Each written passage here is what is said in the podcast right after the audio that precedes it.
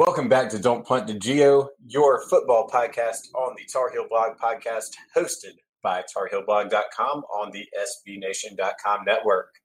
We've got 13 days until kickoff against South Carolina, and that would tell me that it's uh, high time to talk about this roster for the 2019 Tar Heels. With me is the first person that I would come to to talk about such a thing, Mr. Jake Lawrence in Arizona. How are you doing, sir? Doing great, Chad. Man, how you doing? Oh man, I am doing quite well. Um, it's about 97 degrees and about 200% humidity, and I thought, hey, what a great time to cut the grass. Um, so a little dehydrated, but other than that, cannot complain. What about yourself? Uh, in Arizona, it's also about 97 degrees, but it's a dry heat, so not quite as humid as what you were used to out there. That's right, man. Uh, I, I, was in Austin uh, most of last week, and people were complaining about it nonstop, and it was a little humid, but I mean, you know, it was like 105 degrees, and I thought it was delightful. But people don't know humidity till they've been to Georgia or North Carolina, so uh, it's hard to take their complaint seriously. No, no. Uh, I was, I was going to say something about swamp ass, but this is a family podcast. Jake, keep it PG thirteen. Yeah, yeah, yeah. Um, well, I, I, can put the rated R uh, little notification on it, but I don't think we'll need to do it today. Jake Mack Brown just did us a big favor, and he named Sam Howell the starting quarterback. So this was actually perfectly timed. We were talking about going on and doing this before he made that announcement. So I would have to say, let's start with the quarterbacks. Uh, for me, Sam Howell was the default option. You have a highly touted in-state kid. Um, no real discernible difference in experience between him, uh, uh, Jace Ruder, and Cade Fortin. Uh, what were your thoughts on that announcement? Not really surprised. Uh, and you know, he said that he's been. He said that Howell had been a little bit more consistent than the other two. Uh, and Longo came out last week and said, or earlier this week, and said that Cade is the better passer and Ruder is the better runner, and Howell is not quite as good at either one of those things, but he's the best combination. Uh, so, um, you know, in-state kid. Uh, he's also Mack's first major recruit, uh, and gives him the first shot. But I don't think this is the end of this. He's going to get the first looks in practice, running running more reps with with the first squad. But uh, I do not think that th- that this is going to be really settled for a couple of weeks, maybe even to the first couple of games. Yeah, I agree wholeheartedly with that. Um, there, there is the point of just getting a guy a little bit more, a few more reps, um, having not been on a college campus as long as the other two. So you know, it, could be a smokescreen still. Um, two questions for you then: over under uh, two and a half quarterbacks that we see two weeks from now against South Carolina. Oh, I'll go under, but I think that we see all three in the first three weeks. So I don't think he's going to make it too confusing that first game. Uh, but uh, so I'll say that he'll keep it to two unless an injury takes place. But definitely gonna gonna see all three uh, before the first quarter of the season is over. I think I would agree with you on that. Uh, second question: Does Sam Howell start the North Carolina State game on November 30th? Ooh, I don't think so. I don't think he holds on. But I'm a Jace Ruder fan, so that's where that's coming from. You are a diehard Jace Ruder stan, and I, I respect that. Um, I mean, four for five for 80 yards and a touchdown last year, so his stats hold up pretty well. And you know, really, the fact that none of these guys are Nathan Elliott or Chaz Surratt makes me pretty happy. Um, I thought Fortin looked really good last year. I think the drop issues that the receivers had, uh, going back to the Virginia Tech and the NC State games where he played extensive snaps, were really just due to uh, increased velocity on his passes. So hopefully the receivers are used to catching a little bit faster of a ball at this point. Yeah, and I, I think I don't think that the, the issues that we saw last year, I agree, were were multifaceted and not necessarily on the quarterback. Some was, or some were, some were not. Uh, but overall, I mean, regardless, you're getting an upgrade, and I'm not positive that there's a bad fit or a bad choice among the three, but you're gonna have to choose one, and uh, that's the choice they made for right now. You can only play one. Um, let's talk about the guys that they will be throwing to. Dazz Newsome has kind of emerged as the ringleader of this wide receiving core. Um, mostly to me, due to the fact that he's been healthy throughout camp. Uh, what do you expect from Newsome this year? I really think that Newsome has a chance to play himself into an, an NFL draft pick this season uh, if the offense is clicking, uh, just because he can do so much and he's so athletic. So if it's not necessarily his receiving, if they keep using him on special teams, we've seen him out of the backfield. Uh, I, I, I do not think an all an all ACC kind of season, maybe not quite first team, uh, but maybe a second team all ACC selection is what you're looking at with Newsome's potential, uh, depending on uh, health and depending on team success. Yeah, and I have not done enough uh, film analysis of Longo's offense, but I know AJ Brown was essentially his slot last year. Newsome fits the slot receiver position better than he does one of the outside spots. But when you look at other candidates for the slot, I mean, that's where you have the most depth, in my opinion. Uh, with Toe Groves, who has been impressive in camp, uh, blah, blah, blah. Uh, Corey Bell, who was maybe the star of the spring game coming out of the slot uh, after after moving from a cornerback. Do you think they? Do you think one of those guys pushes Newsome to the outside, or do you think you put the best player in the best position? So I'm typically for best player in best position, but in this case, without with with so much unproven talent uh, that you have at the wide receiver core. I mean, you have Antoine Green who's come back from injury. You got Dyami Brown. Uh, you got Toe Groves who's coming off of two injuries uh, on I think successive years. Corey Bell, former cornerback. Um, Beau Corrales, I think, battled injuries or suspension last year, maybe a little bit of both. Um, the bottom line is that they, there's not a lot of proven talent there. So you got to put Newsome where he can best help the team. Uh, and in this case, that might mean moving him all over the field because he's going to be a marked man against all the defenses. So uh, I think you, you, go with a couple other players in the slot more consistently. Uh, but I, you, I do think you definitely see Newsome line up in the slot. But I think you're going to see him line up in the A back. I think you're going to see, see him line up on the outside. Uh, a little bit of everything from him this year. I would agree, and uh, probably the go-to guy as a returner as well. I'm really excited about Dyami Brown. Um, you know, a guy who can play on the outside. He was a little thin coming in last year, but he put on some good weight. True sophomore, uh, had some moments late in the season. I'm really excited about him uh, emerging, you know, possibly as the primary threat as the season goes along. Yeah, I think he probably has the highest ceiling out of out of everyone else, and maybe even higher overall ceiling than Dazz. Dazz just has the experience on him of a couple of years. Uh, he was highly touted coming out of high school. Uh, he was considered one of the one of the gems of that trio of receivers uh, that we had before Jordyn Adams uh, went to play baseball.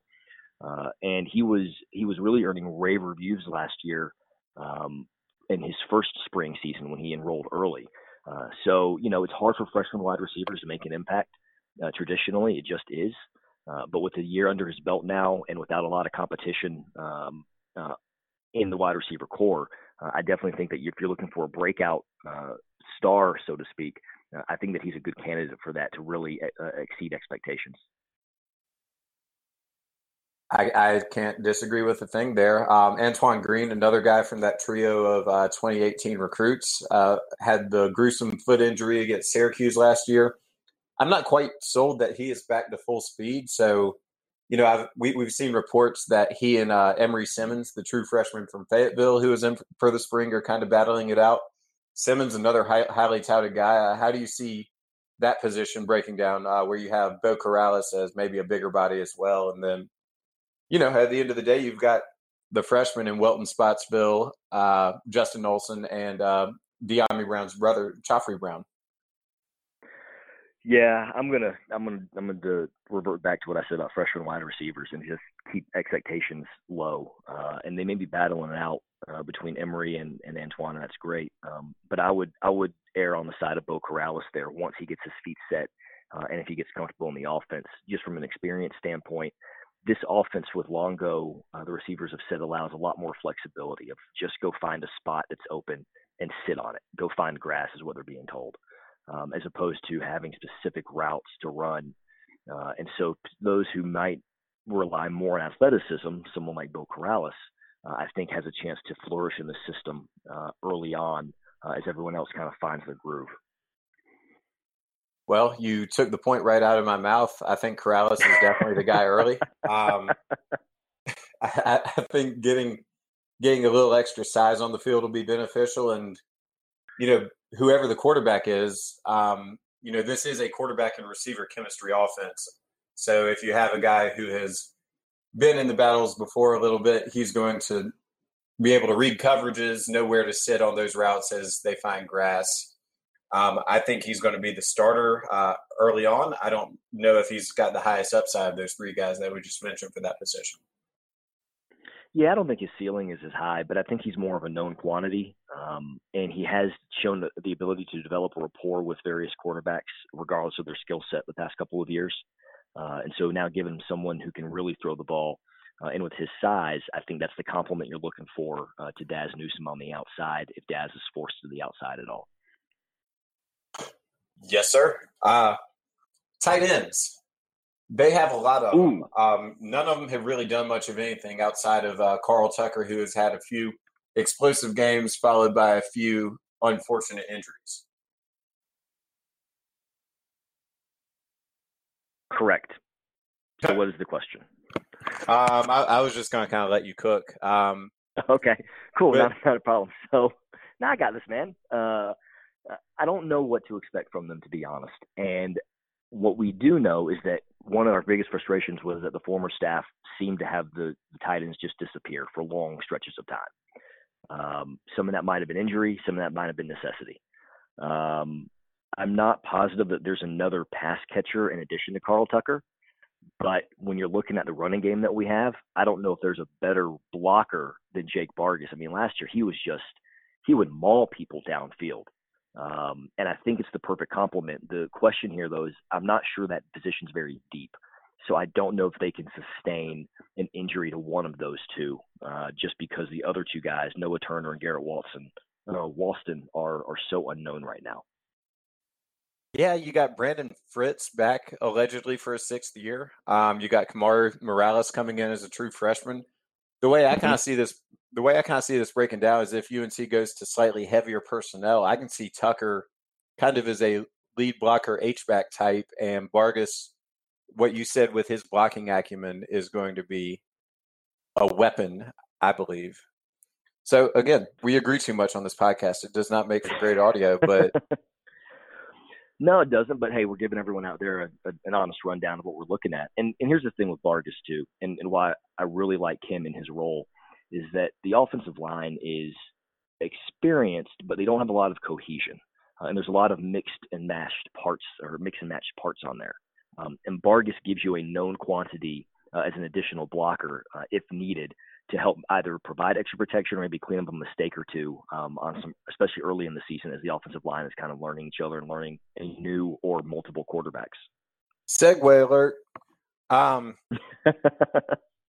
Charlie Heck, uh, all ACC talent at left tackle. Nick Polino could start at center, could start at right guard. I'm kind of hoping at this point that he starts at center, although apparently he's had some trouble with his snaps. Um, yep. I think I just think there's more talent uh, at the guard positions behind him in Ed Montilus, uh, William Barnes, Billy Ross. Um, you know, offensive line coaches, uh, Sam Pittman said this. I know Chris Kapilovic said this at, during his time at UNC, but you really want eight guys who can kind of rotate in. The heels probably, I mean, let's see, Brian Anderson, Jordan Tucker.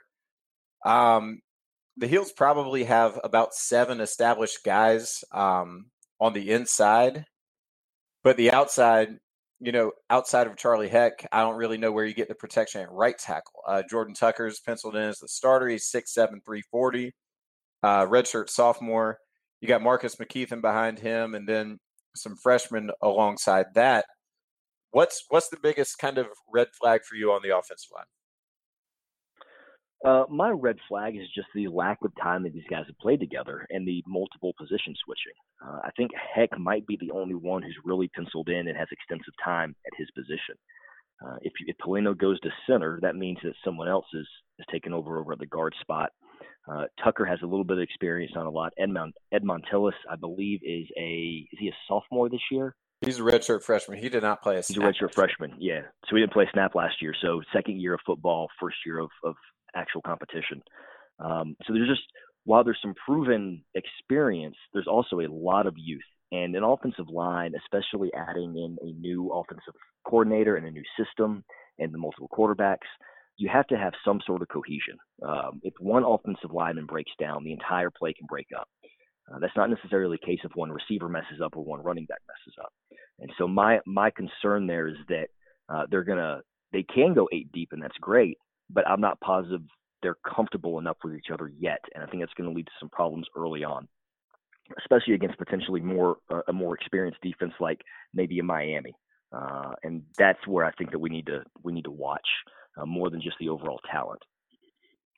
Yeah, uh, we're we're going to come back and do a schedule breakdown uh, sometime in the next two weeks. But if this schedule was literally flipped on its head and we started with NC State, Mercer, and Pitt as opposed to South Carolina, Miami, and Wake, I would feel a lot better about it because they could build that cohesion off of slightly less um, difficult opponents. But and yes, that is completely agree. shade. That, that that is some uh, shade at NC State and Pitt. well, you know, I mean, the the truth is that they aren't uh, they aren't Miami and South Carolina, and uh, even for South Carolina's struggles and their and their seemingly belief that they are some sort of football school, uh, they historically haven't been, but they still are a tough. They will be a tough, formidable opponent. Have proven to be in the past couple times we played them. Uh, but going back, I mean, I think Polino played the majority of the snaps, if not all of the snaps, at the scrimmage this weekend at center position, which uh, that's usually pretty telling. Uh, and if that's what's going to end up happening, then that means they feel good about the other positions. Uh, and so while he may be struggling with his snaps, he also is experienced. And so you at least put someone experienced at the center position, and that can help. Uh, but I still think that uh, you're looking at a lot at a lack of cohesion across the five uh, for the for the first couple of weeks. Yeah, I think if another center like Brian Anderson had emerged, we would know a little bit more about that. Because um, Polino would be penciled in at the right guard. We'd have had, we'd have Montilus, we would have Tucker, and we would be ready to go with um with you know some solid depth pieces in William Barnes and Billy Ross. My my hope is that Barnes lives up to his billing this year and becomes an absolute monster, and he and Montilus take over the uh, guard positions going forward. Yeah, that would be a best case scenario. Uh, and I think Barnes has been running largely with the twos, and he that might just be something where uh, you know he's recruited by one coach in one system. He has to learn another one, and uh, he's also just going to be uh, a sophomore or redshirt freshman. I think he played some last year, but I still think he maintained his freshman eligibility. I think. Yes, he um, did. So he's still so he's he's still inexperienced too. So it'll be this will be a good year to see what we have for the future um, while also uh, seeing how they mesh to have some sort of success this year. But I do think there's a strong, strong foundation for seasons after this one as well. So we would say the overall theme for everything we've talked about on this offense is inexperience. Let's uh, talk about yeah. let's talk about the most experienced position group on the field, the running back position. You've got Michael Carter back, you've got Antonio Williams back, and then you've got Javonte Williams, who for my money, still is going to end up leading this team in carries. Uh, that might be a hot take because Michael Carter is very good. Uh, Michael Carter is also very injury prone. How do you see this shaking out? Because, you know, I, I look at it as a running back by committee, but if you want a power running game, Javonte Williams provides that. Well, much like Sam Howell kind of provides the best of both worlds um, among the quarterbacks as of right now – uh, I think Javonte Williams provides the best of both worlds of all three running backs. And all three running backs have very different skill sets, but they complement each other really well. Uh, and you've got your explosive athleticism in Carter. You've got your absolute bully in Antoine Williams. Uh, and then you have a little bit of both in Javonte, who hits like a truck, but he also is a little bit more explosive and a little bit faster than what um, than what Antoine is. So uh, I think, or I'm sorry, Antonio, not Antoine. I'm getting Antoine Green and Antonio Williams mixed up, um, but Antonio Williams. Um, and so I think that uh, I think with that, uh, you're going to see him be able to take on more opponents. Where you'll see Carter and Antonio Williams kind of be I don't want to say situational, but they'll have their games depending on the the makeup of the defense. Whereas Javonte, you could probably roll out against every defense, and he's going to have some sort of success. Yeah, uh, the other way I could see it breaking down is Michael Carter being the primary guy, and then at least between the 20s, and then Javonte Williams and Antonio Williams being kind of more the goal line guys. I think if you're looking to demoralize the defense late in the third quarter, early in the fourth quarter, you go Javonte Williams and tell him to bowl some people over. Um, I mean, I'm excited about all three. And Antonio Williams was awesome last year. Michael Carter's been awesome for two years. You can't really go wrong there. No, you can't. And and I think my my my question is who's going to who's going going to emerge in the passing game? Uh, because I think that you know when you're looking, we talked about some of the inexperience problems and a quarterback uh, issue or in, quarterback inexperience. You need a safety valve there at some point, and all of them have the ability to be successful in the open field.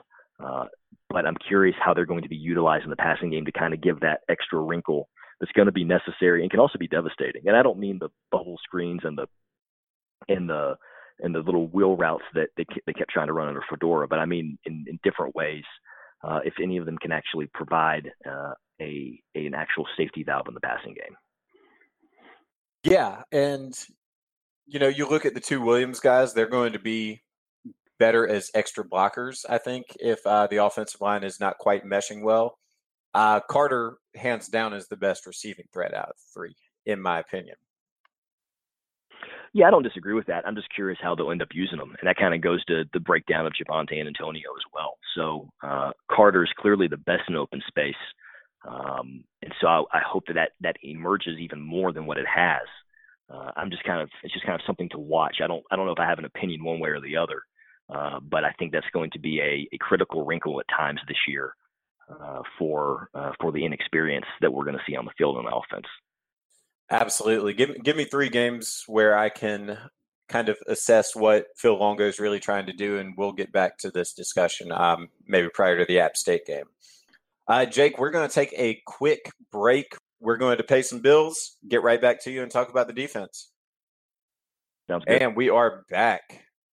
Jake, we've got a very confusing defense to break down here, and let's we'll try to keep it simple because no one really knows what we're going to be looking at this year. Absolutely. Well, we do know. Well, we pray that we will be looking at Aaron Crawford uh, playing the nose tackle position, and if he stays healthy, then everything else looks a whole lot better.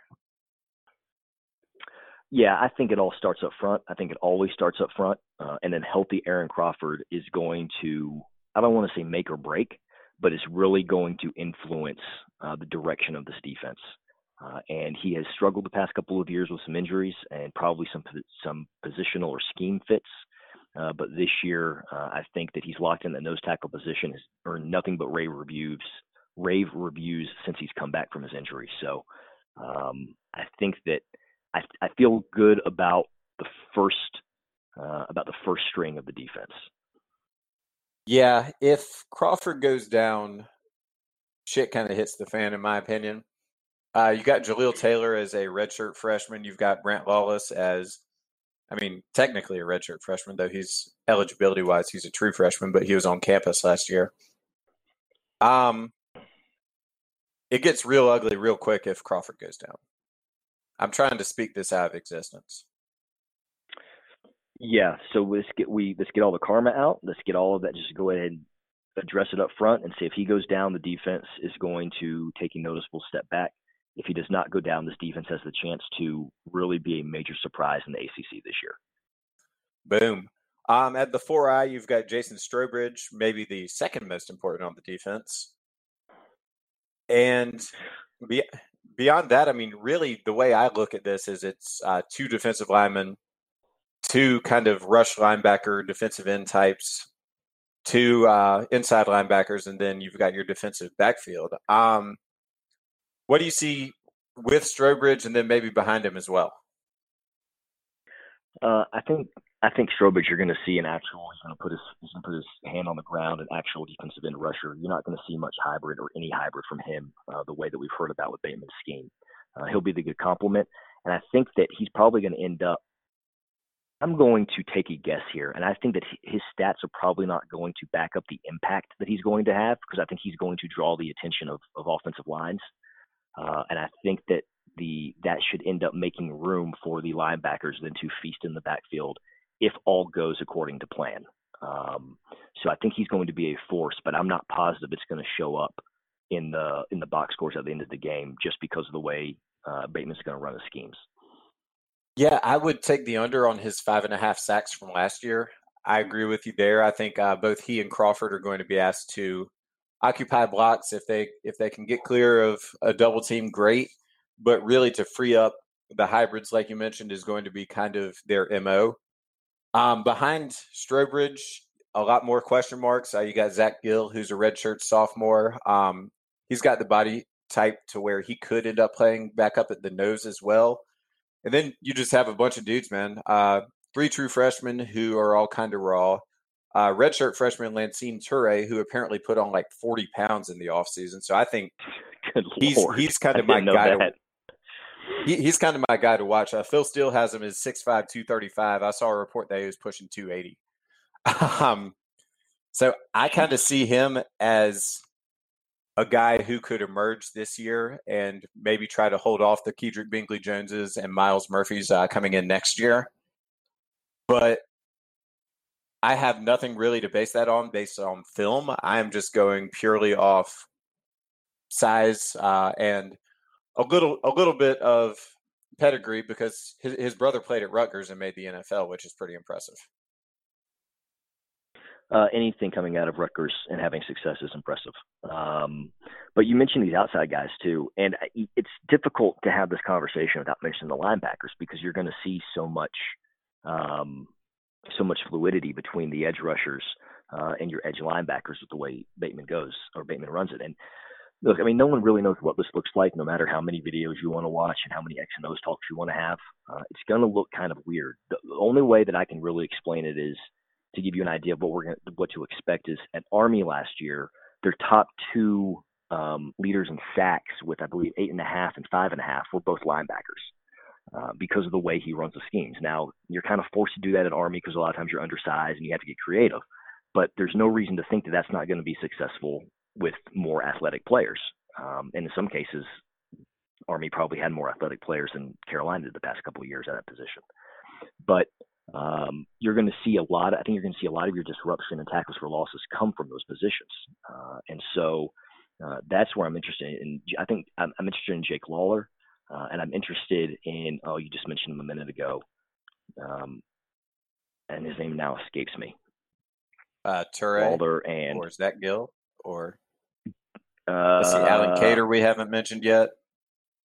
I think no. I was reading about Tom uh, Tomon Fox. Uh, so we oh, we're, we're getting there. Fox, but I think Tomon Fox is going to end up playing a lot on both. And I think that I'm interested to see what Lawler can do in a new role and a fresh start. I'm interested to see what Fox can do, allowing his natural athleticism just to let loose uh, from from all over the field.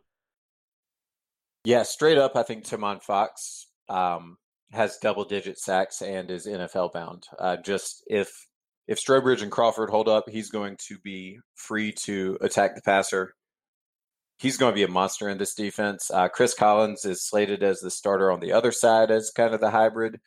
Don't really know what to expect from him yet, but he looked good in limited action last year. You got Jake Lawler kind of running behind the two of them, as well as I mentioned uh, Allen Cater. And now I'm blanking on a name. Uh, Tyrone Hopper, who is back, I do yeah. believe, after having his season kind of cut short by the shoegate suspension and everything. So you've got a little bit yep. better depth at um, the hybrid position. Tomon Fox yep. is going to be a monster, though. Yeah, I think he's going to be the one to watch on defense if you're looking for a breakout star. Um, but you know, you mentioned Hopper, and we also haven't mentioned uh, Ray Vohasek. Uh, I think that's how you say it. Uh, he's a JUCO transfer, and he's a guy who uh, he was coming off an injury, ended up committing North Carolina. But I view him as that perfect little hybrid between the defensive line and linebacker. Not going to overwhelm you, but he's going to provide that solid, consistent depth that you need on on, on a play-by-play basis, um, especially as the season goes on. Uh, and so I think there's a lot of depth there uh, to play around play around with, at least on the edges. Um, but I'm not positive yet uh, what that looks like as far as talented depth, uh, which we talked about in previous years. Yeah, I mean, kind of like we mentioned with the offense, kind of having some inexperience. The defense has experience on the first team, but beyond that, you have just a dancing plethora of question marks. Um, that continues yeah, really at do. inside linebacker. Yeah, it, it, it's going to be interesting. Um, that continues at inside linebacker where Dominique Ross uh, is the elder statesman. I think this scheme switch is going to allow him to really emerge. Uh, one, of the notable things that I saw with Army uh, breaking down Jay Bateman is how often the inside linebackers got to the quarterback on delayed blitzes and also were pretty well freed up in the, to, to attack the running game. So Ross, with his athleticism, could be a huge fit there. Yeah, I think so. And you know, Bateman's going. The, the easiest way to think about it is we're going from a four-three to a roughly three-four, and I use that loosely because it can it can look really weird at times.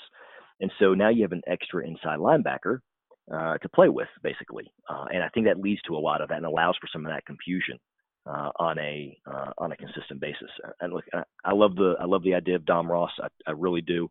Um, my guy for a couple of years has been Jonathan Smith, and he just has not put it together. And now he's going to miss a couple of games with a suspension for academic reasons. Um, and so, uh, you know, he's the guy that he has all the athletic tools. It looks like he looks the part, but he's just never he's never reached his potential. Um, and I think that for this team to reach its potential, it needs everyone to get the absolute max that it can out of themselves. Um, and I looked at the in, inside linebacker position of probably being the biggest question mark on the team, uh, with potentially the greatest ceiling on the team. Uh, but we just don't know enough right now. Oh, see, I've, I've got this as the lowest floor, lowest ceiling position on the team. Um, Smith is a guy who would have fit well in like your typical 4 3 15 years ago. You know, I, mm-hmm. I don't really think he has the lateral quickness that uh, the modern game demands. And, you know, whatever we get from him is just going to be gravy. Uh, Jeremiah Gemmel is a guy who has emerged as a potential starter. We know nothing of him because he has not played hardly at all. But you kind of hope he puts it together a little bit. Um, beyond that, I mean, you've got potential in Matthew Flint, who you know was probably the best linebacker recruit the Fedora guys ever brought in. Um, a Tommy Thigpen special, really good lateral quickness. Um, he was compared to Bruce Carter coming out of high school. I have not seen it yet, but I mean, really, we, we were on the sideline for the spring game. The one time I noticed Matthew Flint was when he was getting trucked by Javonte Williams. Yeah, I remember that. Uh, we had we saw it from about 20 yards away. Um, yeah, Flint to me is it, it's hard to count on him until we see something from him. I think the potential is there. Um, everything we've heard about him is there, but has to show up at some point. Uh, and he's probably gonna need reps to do that. And I don't know what kind of of off season he's really had. Uh, but he's just kind of right now he's just kind of a name that you look at you go okay well we have him but you don't know what you're getting out of him uh, we also haven't mentioned Chazz Surratt who has moved from QB to linebacker um, you know, who knows how that experiment goes? Uh, if you if you read the quotes, it's a lot of it's a lot of tactful po- political correctness. Of he's he's playing really hard, he understands the game, he's athletic, but it doesn't really mention that he's really going to be able to contribute yet. Um, and so, uh, with that, you know, I think probably saying that the inside linebackers have the lowest floor of all the position groups is probably accurate. Uh, we'll disagree on their ceiling, but uh, I definitely think that their floor is is rather low, uh, and they haven't proven anything otherwise yet. Yeah, for me with Surratt, I mean, you're looking at a guy making one of the most bizarre position changes that you'll ever see a guy make. Um, was shifty in the open field as a quarterback, but did not really invite contact. So yep. you know, if if his mindset has completely changed and he's a guy who's seeking contact, you know, maybe that could become a fun story. But I see him more as a guy who has some quickness and could be could emerge as a leader on special teams. But I don't really. I mean, if if we're counting on him to give us meaningful snaps at linebacker, then things have gone awry. Yeah, I agree. I mean, it's a nice story. Maybe it's something for next year to watch. But if if we're if we are relying, or if North Carolina is relying on him this year, then there are there are some issues going on. Absolutely. The last thing we need to talk about here is the secondary. Well, I guess we need to do special teams as well. Uh, Jake, the Heels lose a little bit uh, out of the secondary. They bring back Patrice Rene, and after what we saw late last season and into the spring, I think we're safe in saying that he is as close to a shutdown corner for one side of the field as the heels have had in a while. Um, I, I, would give MJ Stewart that credit, but he was more of a nickel under the previous system. Uh, completely agree. And Rene really came on last year. And when we did this before last season, I remember saying that Rene last year was supposed to be Rene's year. It was time to put up or shut up. He had to make the jump, and he really did as the year went on. Uh, and I don't think there's any doubt that if, if we're going to say that Crawford is the anchor of the defense, uh, Rene might be its its most important or its most vocal leader at a at a minimum, uh, and is going to be able to really drive things uh, from from behind the line or or from the secondary. Uh, he is, I think he's the real deal, and I think that um, uh, any success uh, in the secondary, much like we said, is going to be up front with Crawford on the line, is going to is going to start and end with Rene in the defensive backfield. Yeah, are you a believer that Greg Ross is actually going to be the starter at the other corner? I'm a believer in the sense that who else do they have? Because they've had so much attrition. Um, and Ross, look, he he struggled last year. He had some he had some key moments where he he didn't meet up to expectations or or do what he needed to do. Uh, but you know, at a minimum, that's some experience, and hopefully, if it drives him, then and, and he's earned the starting spot, then he's earned it. Uh, but I also think that some of that's likely because they've just lost so much in the off season this year. Yeah, and there are plenty of names uh, behind those two guys, and really, it's just going to come down to who has it clicked for him. Uh, Trey Morrison, we don't need to uh, skip mentioning. He's going to be the guy at the nickel. He was awesome last year. To make two quick MJ Stewart references, I mean, he he looked like at least a late sophomore, early junior MJ Stewart as a guy who was reliable both uh, making tackles and in coverage. So I'm, I'm I'm pretty excited to see what we get from him in year two. But behind uh, Rene and ostensibly Greg Ross, Cameron Kelly, the Auburn transfer, true freshman, four star recruit, does not have his NCAA waiver yet, while Tate Martell and Justin Fields were able to transfer on much more dubious circumstances. Um, that's kind of the big X factor for me. You know, it's a little bit, you know, what, what people say is that it's easier to come in and play right away the further you are from the ball. So with Kelly, with uh, Storm Duck, who was in for the spring and had the fumble return for a touchdown, you've got two guys who have all the potential in the world there. It's just going to be a matter of A, is Kelly going to be eligible? And B, is Storm Duck more of a corner or is he going to fill in at that free safety spot? Yeah. And I mean, the fact that we're only mentioning four names right now, and one of them is a true freshman, shows two you how. Uh, two, I'm sorry, with Cameron Kelly too, right? Uh, yep. So two of them are, are true freshmen. Um, then that really shows how dire that situation is. And the fact that there's not a ruling yet on Kelly's is an absolute joke. Uh, and I'm not going to go on a rant, but it, that's pathetic that that they can't come to a to a conclusion, and we're 13 days away. Um, all of that said, um, you know, with Morrison going to the nickelback and then Rene at the corner and then Greg Ross, I mean, you know, what Duck can give you, great. Uh, and if Kelly is there, I think I do agree that Kelly really gives you some more flexibility. Um, but it's also interesting, and I'll, I'll harp on Ross for a minute. You also don't quite know what the requirements are going to be with a new defensive coordinator um, and how that influences what Ross can or can't do. And we've talked about how this staff is going to put his players in the in the most successful positions or the, in the position to be there to be most successful, as opposed to just shoehorning you and fitting you into a predetermined spot. And, and so I think that it's easy to say, well, there's a lot of issues right now, and that's not inaccurate. But it remains to be seen if this coaching staff is able to put these players in the correct positions for success as well that we that we just don't know about yet. Um, and so I'll hold off a little bit of hope, uh, but completely acknowledge that there are there are legitimate concerns at the cornerback position. Well, the funny thing is, you know, whereas for the rest of this decade, I have been really concerned about coaches putting square pegs into round holes. I've got all of the faith in the world right now that Jay Bateman and his staff are going to be a little bit more flexible and understanding of what players' limitations might be. Yeah, I really hope so. Um, and I think his background demands that. Uh, Elon, Army, and some other stops in between. So he's used to trying to work with uh, players that may be limited uh, to some degree. And I think that whether it's a player that's individual, individually limited or if it's a entire position group that's limited for various reasons, uh, he has experience with this. So I feel good and trust him to to make the most of the situation, even if it's not going to be a downright success immediately. Yes, sir. Uh, before we go to the safeties, I've got a mea culpa. I did not mention two true freshmen at the inside linebacker spot that actually probably have more ceiling to where I would maybe change my answer about saying the inside linebackers uh, have the lowest ceiling as well. Uh, Eugene Asante and Kadri Jackson are both there, um, both on the smaller side right now. Uh, Jackson was a safety recruit that they brought him to the spring and decided was going to be a linebacker.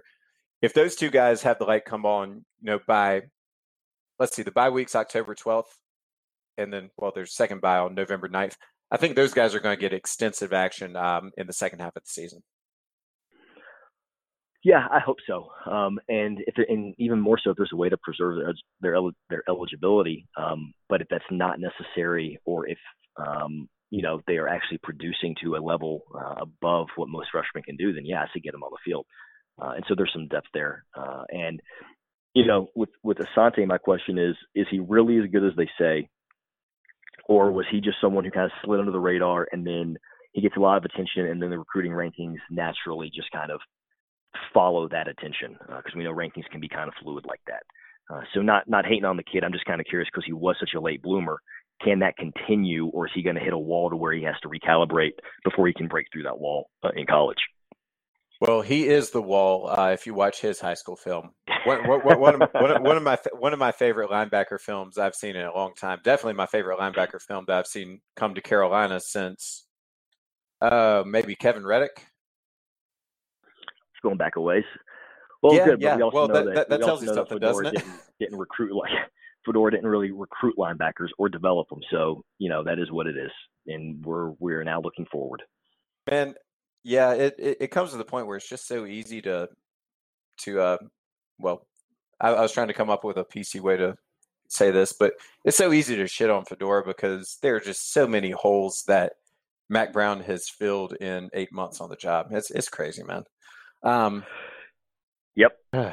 Yeah, yeah. I I just uh, finished the last season of uh, Last Chance U, and Fedora and Jason Brown have a lot of similarities, man. I need to watch. I haven't watched that season yet. I watched the other ones. Oh, God, it's a disaster. It's great. Um, at, this, at, the safety position, uh, right now, penciled in is DJ Ford, a guy who was injured last year, but good range as a safety, 6'3", 215. And with he and Myles Dorn, who has been around forever, it seems like, at 6'2", 210, uh, just into the hybrid nature of Jay Bateman's defense. These are two guys that can help you – against the pass and in run support. I don't know if they're if they've quite got the speed to keep up with. Well, they don't have the speed to keep up with the Clemson receivers. Um, but you know they could almost serve as box safeties, both of them, and give this defense a little bit more versatility if somebody determines that their game plan is going to be to run on UNC. Well, uh, yeah, one I agree, but you also forgot Myles Wolfolk, who is back uh, as well. So mm-hmm. uh, you have three you have three good options there uh, to, to to play with, and, and I'm sure that Bateman will find his ways to do it, and maybe even slide forward up to a nickelback position as well to kind of mask some things.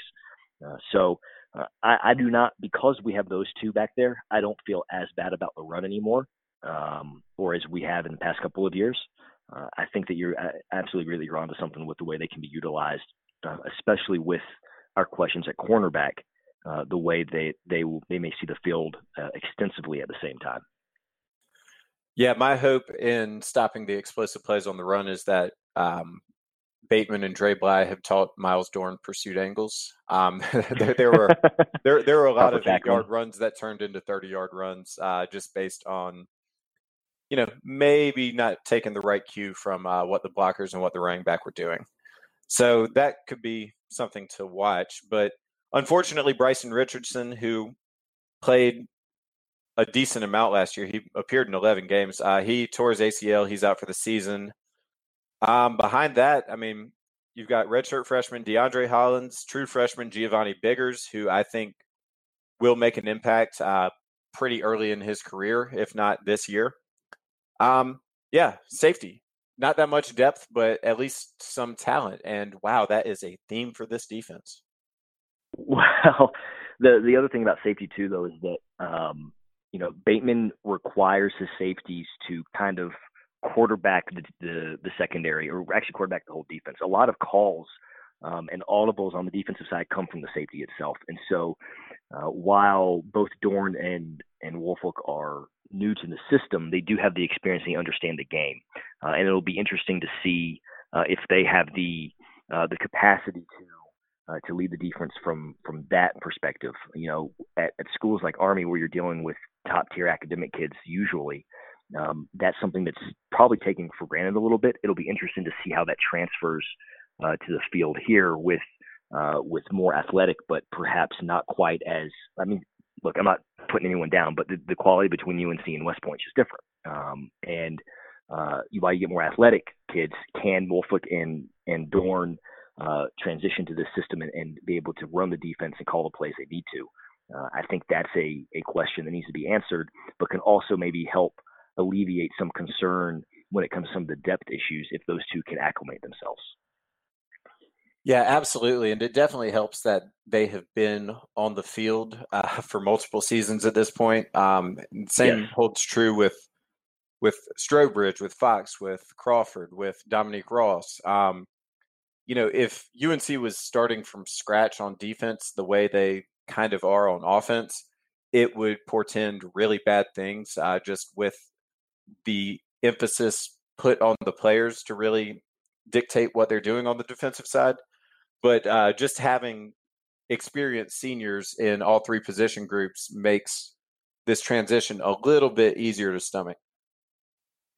Yeah, I agree. Um, at least, at least to get to patch up through this year, uh, which makes this year so exciting. But uh, and it's why that I don't think that all of the all the national pundits calling for two and three wins again are quite accurate. Um, just because I think that there's enough there to to to make do. Unfortunately, like you said earlier, the schedule is just if it was flipped, I would feel a whole lot better, but it's not, uh, and so it's gonna it's gonna make this year quite the roller coaster. It's gonna be fun, man. Um, any hot takes on special teams? Uh, losing Freeman Jones kind of hurts. He became a pretty consistent option as the place kicker. You've got Michael Rubino in from App State who was replaced pretty early on the season by another guy, uh, Noah Ruggles, who was two for two on PATs in the Western Carolina game last year. You've got Cooper Graham, who had some bona fides coming in as a recruit. Um, I don't expect you to have any insights to name a starter, but do you have any insights to name a starter? uh, no insights to name a starter, but I do think the special teams cost North Carolina at least one game this year. Um, the fact that we don't have a starter 13 days out, no one's been named, no one's taken hold of that, uh, and you have so much turnover. Uh, I think at the punter position too, maybe. Um, I think at some point um, this year, special teams is going to end up costing North Carolina a win they that they should they they should not lose. Yeah, at least there's more upside at uh, the punter position with uh, the Irish freshman Ben Kiernan. Um, I'm all about always having an Australian punter just kind of floating around the roster. Yes. But Kiernan, um, he's from Ireland, so he's got some rugby experience as well. Um, I don't know how long he's been in the U.S. Um, this is this is not a podcast where we're going to dive into somebody's childhood, but apparently they had to move they had to move special teams practice outside one day because Kiernan kept hitting the ceiling of the indoor facility. I did not know that. I had not heard that one yet. Well, I, I mean, if anything, we're going to get some hang time. Yeah, perfect. I mean, we'll get good good punt coverage. Just don't outkick your coverage. Absolutely, and um, and I'm I'm still thinking Chazz Surratt's going to be a stud on special teams. I'm I'm just going to take that as Ooh, analysis with no proof. Well, I mean, and, and, well, if you're going with, I mean, really, that's where some of these guys make make their names for them. And I think Surratt's a good one, and I think you throw him with with Flint and or Asante. And I think if you're looking for anyone to kind of make a name for themselves early um, on special teams, those those could be the ones that do it uh, the ones who don't quite have a fit yet on the defensive side of the ball, uh, but they have the they have the aggression and, and, natural athleticism to to make an impact. So uh, that's probably a really good call on Surratt. Absolutely. Well, Jake, that's the roster. Uh, is there anybody we missed? I feel a little bit remiss in not mentioning Tomon Fox's brother Tomari, who apparently, I mean, well, first of all, his dad's a personal trainer, so uh, Tomon Fox came in physically ready as a true freshman. Uh, Tomari Fox is a little bit bigger of a guy, maybe could slot into that four eye position uh, behind Strowbridge. Um, anybody else we missed? No, I think we hit everyone we needed to hit on, and uh, inevitably someone will pop up and surprise us. But uh, I think that's about as comprehensive as we can do in, in approximately an hour. I thought we did great, man. Um, Jake, what do you have coming to TarHeelBlog.com or elsewhere here in the coming days? Uh, well, for the next few weeks, every Monday uh, and or Tuesday, uh, doing the uh, basketball summer preview series. So every player uh, giving a breakdown of what to expect for the upcoming season. And then later this week, I will. I'm working on a piece about Mack Brown's wall that he is building in recruiting and the absolute um, flip of a job that he has done. Um, gaining North Carolina recruits compared to what was on the roster in the years prior. It's pretty eye opening. Man, that is that is the beat for you and I. um, we we, we we've probably written that about we probably written that probably about seven or eight times over the past eight months, but I read it every time because I mean it just keeps getting better. It just it just keeps getting better, and you just start you you start looking at, at the difference, and and you know I'll put this in the article, but Mack has signed uh, twenty of his own North Carolina recruits in nine months which is more than what North Carolina had on the three total years prior. Uh, so it's just it's just insane uh, when you look at it from that angle. And so I'll I'll dive into that a little bit. Uh, and the North State Journal had a really good article on it too uh, earlier this week that that I'll reference. So that's what's coming from me. I love it. Um, as for me, you're you're going to have this one on Monday morning. Uh, I'm going to be back with our friend Jacob Cowden to break down the ACC. We're probably going to do that in two separate podcasts. Uh, just finishing off our conference preview series. Might might have a non Tar Heel blog person um, talking to me on Friday. We'll see how that goes. But until then, go ahead, download, subscribe, steal your mom's phone, subscribe on her phone, leave us a five star review. Please tell your friends about us. Keep on listening, keep it locked, and go heels.